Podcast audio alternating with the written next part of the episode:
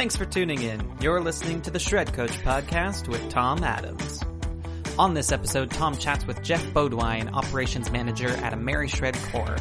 Jeff is an engineer by training, but has been involved in manufacturing, sales, design, and layout of shredding plants for shred operators for many years. He provides valuable insights on the thinking and planning required for a new plant-based operation and weighs in on how existing operators should think about optimizing and ensuring the long-term success of the machinery they have.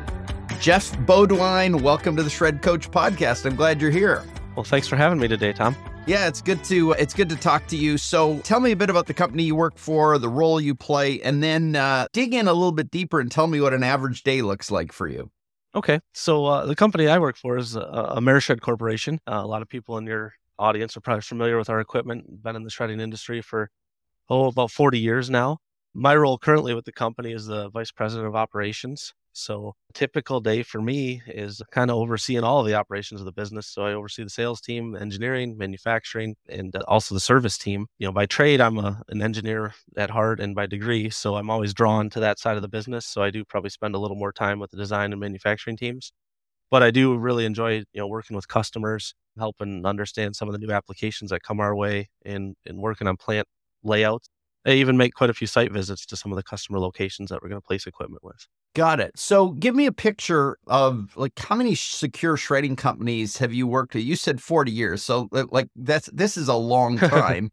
and you guys have been around for a long time and uh, but tell me a little bit about the nature of the work you've done with them. I know you just said site visits, but again, from you run operations, you're an engineer by training. So when you go and work with a shredding company, tell me a little bit about what an engagement looks like from your perspective. Oh, um, I've been with the company about 20 years. I actually was a co-op student here during my college years and hired on full time immediately after. Prior to that, my father's actually worked for the company, so I've been working on shredders since I was probably 12 or 14 years old. So I've in all capacities, I've went out and been covered in grease from head to toe and torn machines apart and rebuilt them uh, out in the field. Uh, I've done a lot of new installations.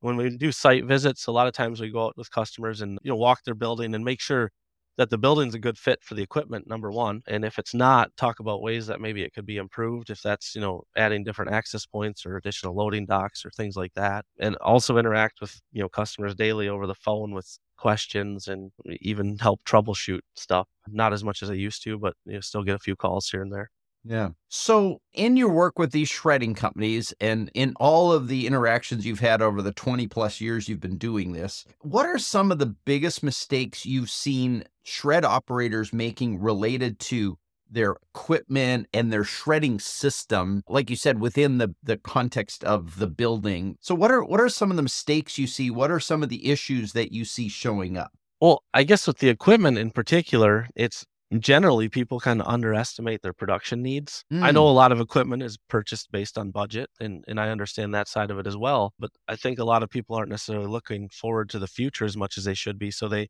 they buy a piece of equipment that can meet exactly what they need to do today. And then a few months or a year down the road, they find themselves working the machine eight to 10 to 12 hours a day to keep up.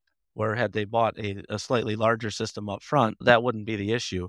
So you see excess labor and then you see excess wear and tear on equipment like that too. That's being overworked, you know, trying to do to keep up with a volume that maybe it's not set up to do. Uh, so, so, so how how from your perspective, because you've been doing this a long time, how do you accurately estimate your future production needs? Like what what's a process that you work a customer through to make sure they're actually seeing the future? Well, there's a few ways. I mean, part of it is just to look at the geographical area people are in and, and based on population density, you can kind of determine, you know, what kind of paper volume there is. A lot of customers nowadays, when they come to us for plant based, they've already been involved in the shredding business on a mobile side. So you kind of have a good idea what their what their volume of paper is there, which kind of presents another thing. We can help them, you know, bale some of that paper with a mobile baling setup.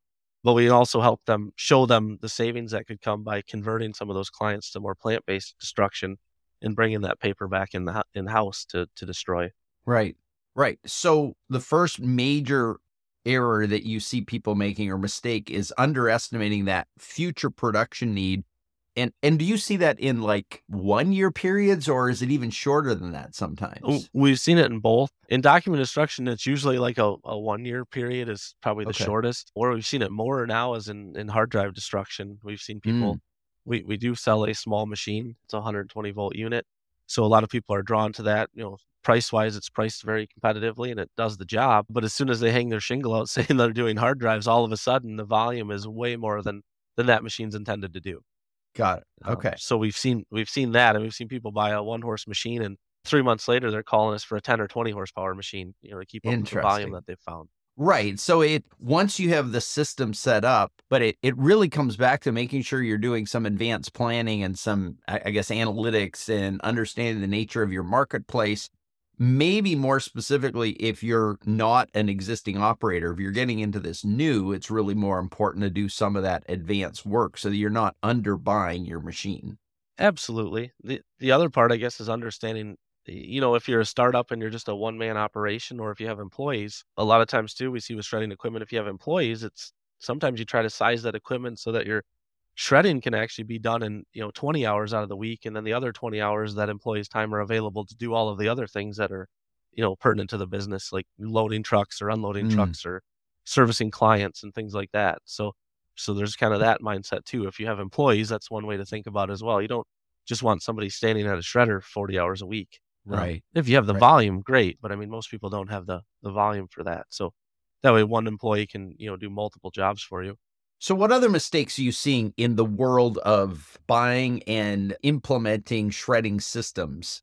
Some of it, some of it's building related, and I don't want to necessarily say it's a mistake, but I know real estate markets are are different in different areas. But we see people kind of sometimes acquire buildings that are way too small, and they ask you to pack a lot of equipment in a space that it really doesn't fit.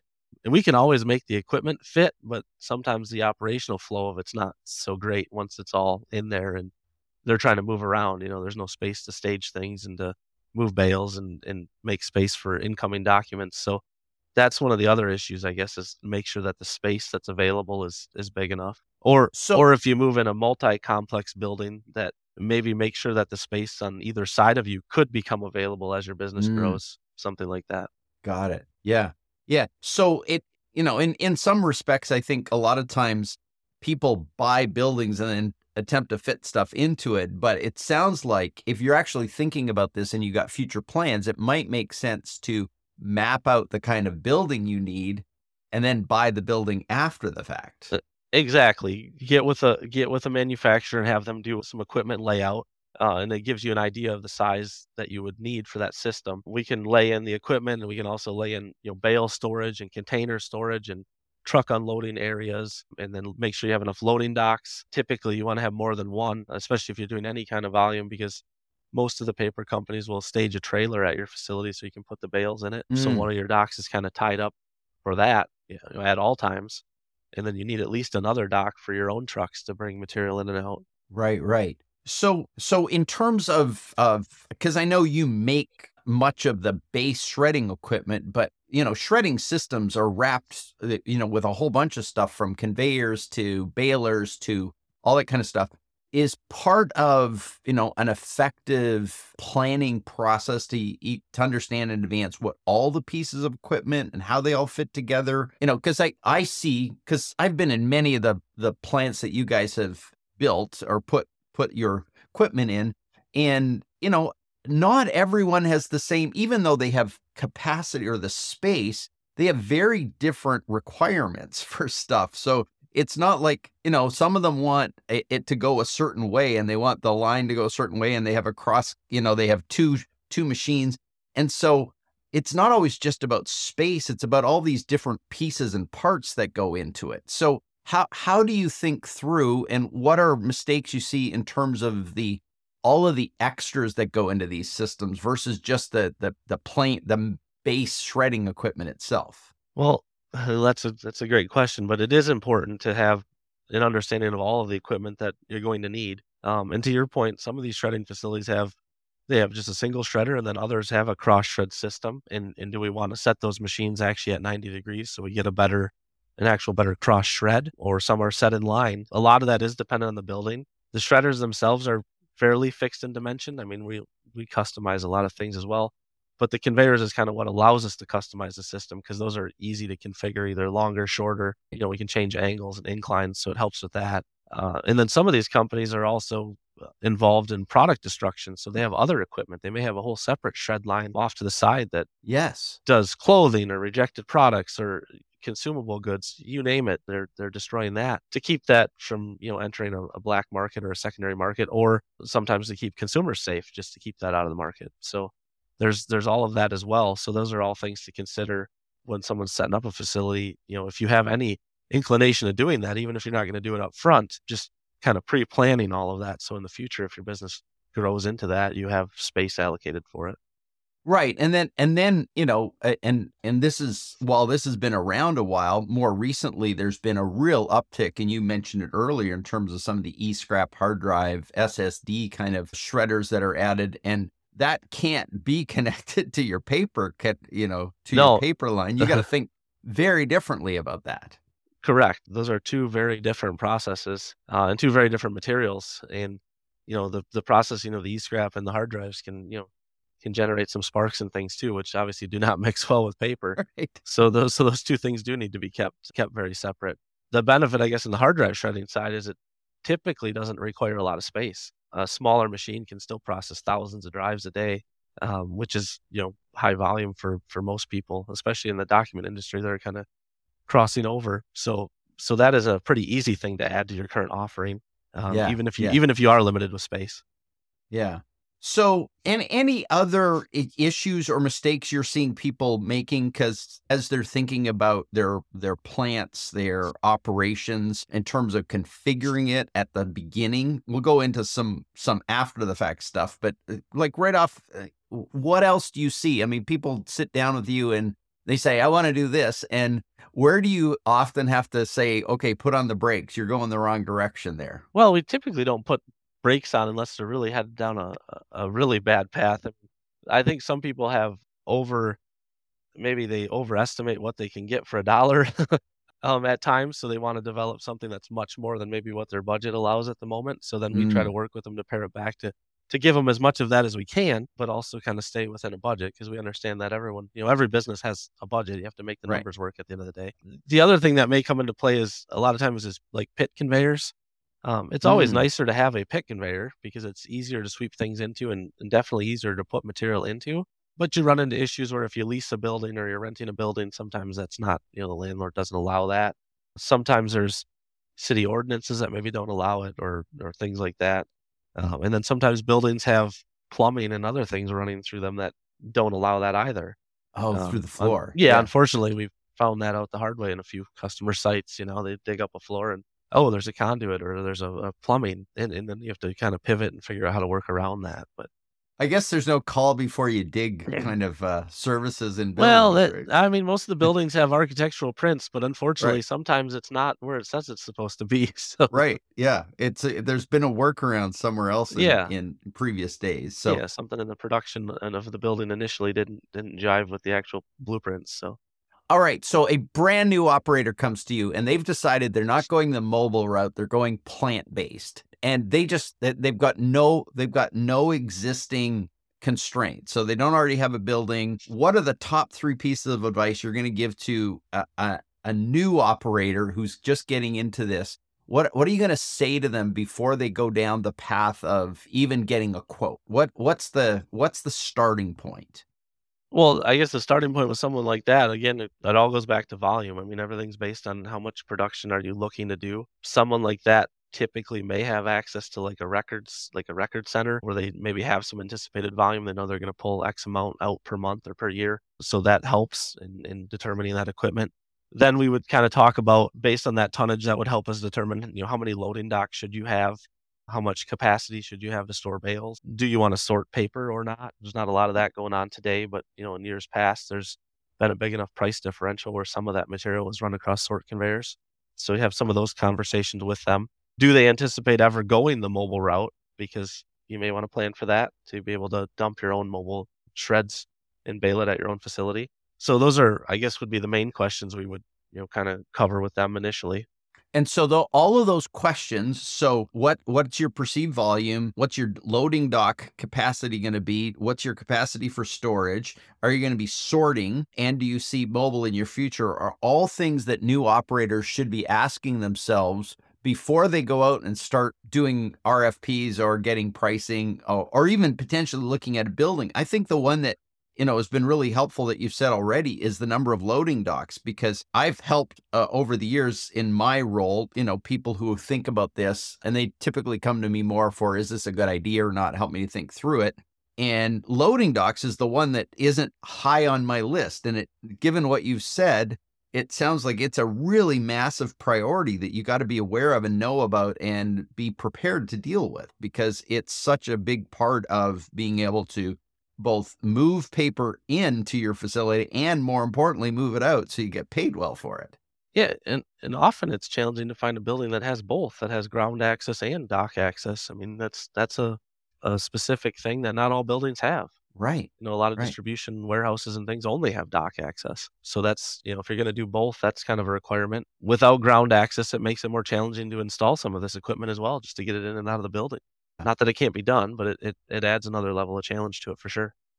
Got it. So let, us move from buying a system to actually ongoing management and maintenance of a system. So I get, I guess, you know, this is a obviously a major investment. If somebody from in their shredding business decides to do a plant-based system, it's building plus equipment. How does how do you encourage people to to make sure they leverage that investment or amplify that investment versus it becoming a train wreck? Because, you know, a lot of people don't understand equipment, don't work well with equipment. They they might have a business mind, but they don't have an equipment mind if that makes sense. What what are some of the ways people can can leverage the investment they've made in their equipment uh, for the long haul? Uh, what what are your thoughts on that?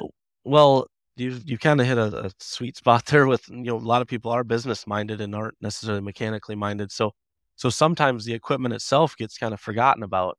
Um, and some of the operators, depending on the the employees, I mean, some employees are great, some aren't. We we all understand that but the maintenance of the equipment is is crucial and that it's done daily or weekly or whatever your specific equipment requires that preventative maintenance is i can't stress that enough how important that is because we get phone calls here weekly from people that that have issues that could be avoided had you know the maintenance been being done so having someone on your staff that is mechanically minded or a vendor that can maybe come in on a, a some frequency to at least make sure that the daily you know lubrication and things like that is being taken care of or someone within your team that actually does a checkoff sheet. We offer, you know, maintenance checkoff sheets for a lot of our equipment for a daily, weekly, quarterly, yearly type thing. We also offer preventative maintenance programs where we'll send a tech out, you know, once a year or twice a year to kind of go through the machine from front to back and and kind of give you a heads up of things that we see that may be starting to wear, give you an understanding of perishable items you should keep on your shelf, like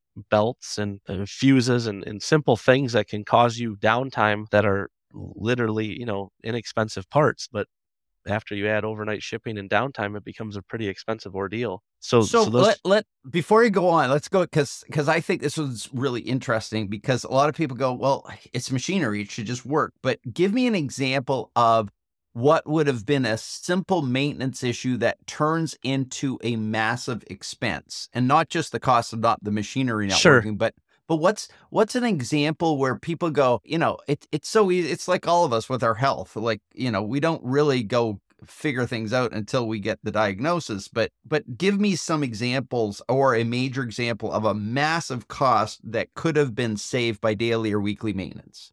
A, a simple one would be a main bearing on any shredder. They all require frequency of lubrication. You know, typically daily, if not daily, every like 20 hours. And if that, if people just simply fail to do that, I mean, that literally turns into thousands of dollars, if not tens of thousands of dollars, because then you have to do a kind of a complete teardown on a machine to replace that bearing. Really? Um, so those, so those type of things can can really lead to some really costly mistakes. And if those maintenance practices are done, there there would never be any reason for that bearing to fail. I mean, it would it should run for 100 years. I mean, we have equipment that's 40 years old that is still operational because the people that have that do take care of it and understand that. So that's part of it is, you know, that's probably one of the main things. So a simple bearing, like putting oil or grease on a bearing. Um, yeah, is the difference between a ten to twenty thousand dollar potential nightmare. th- this also sounds funny, but it's it's not, and we've seen it happen multiple times. Is we go to a customer site and say, "Where's your grease gun?" And they'll bring it over, and the thing's empty.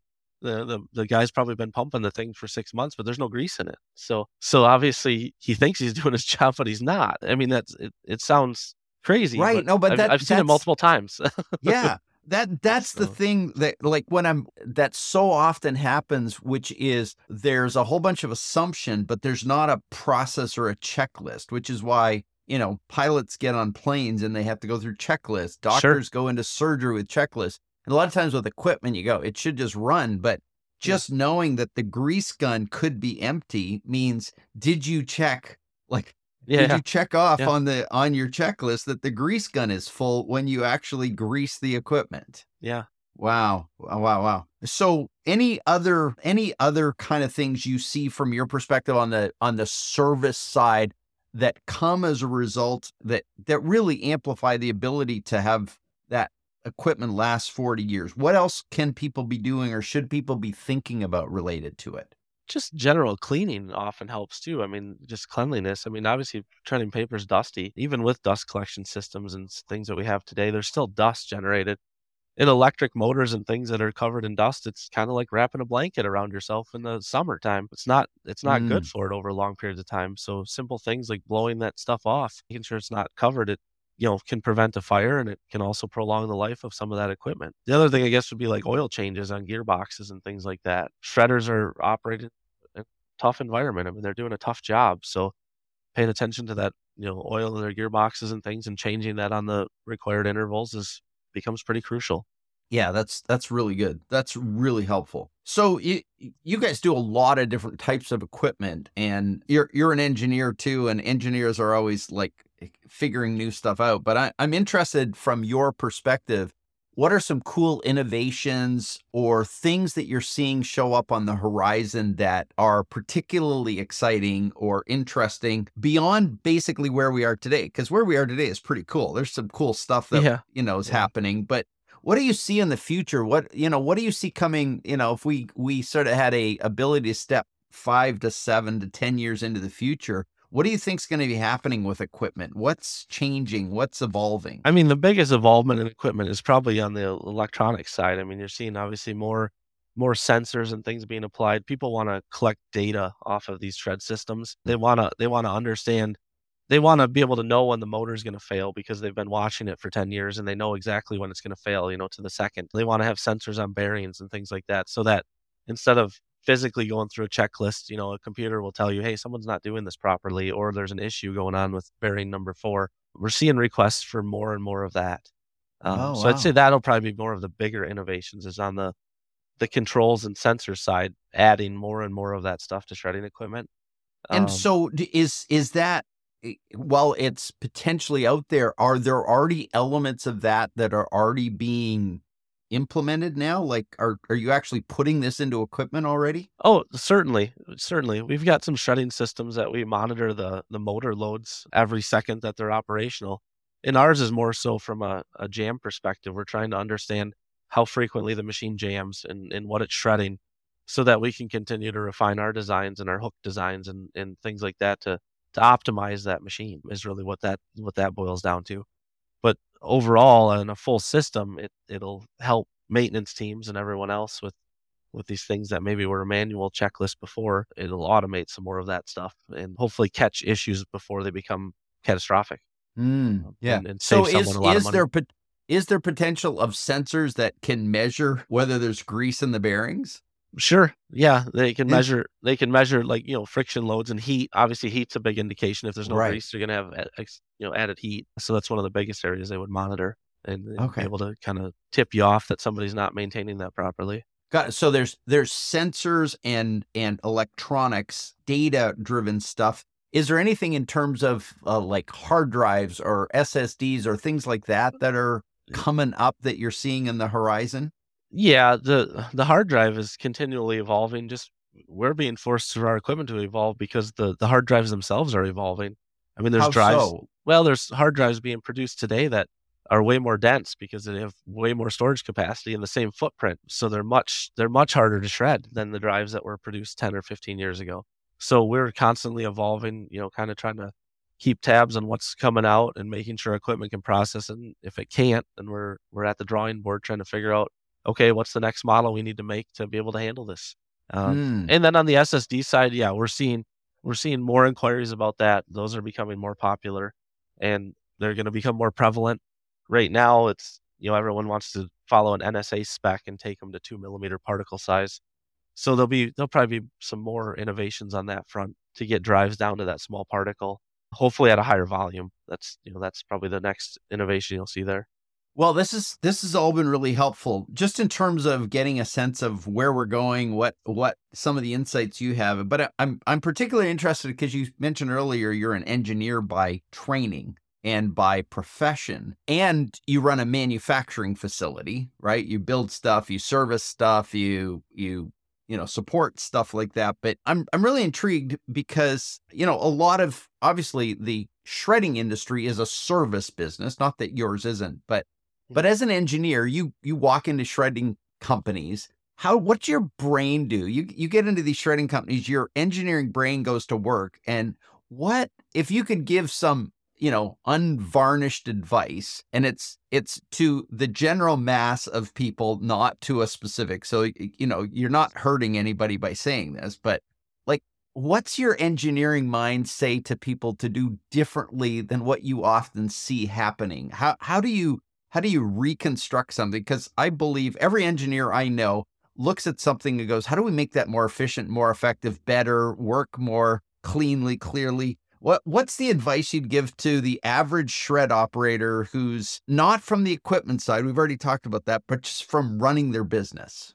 Well, you're you're right. An engineer, the way you think about things is obviously systematic. I think most engineers inherently have that trait, and then they that's what they teach you in school too. Is really more of a, a right. systematic thought process. So, so I guess the first thing you typically would look at is just how the material flows through their facility. Are they bringing things in and out the same door? Is material crossing or people crossing paths all the time that's causing someone to stop working so that someone can get through? Uh, those, I guess, are the biggest things.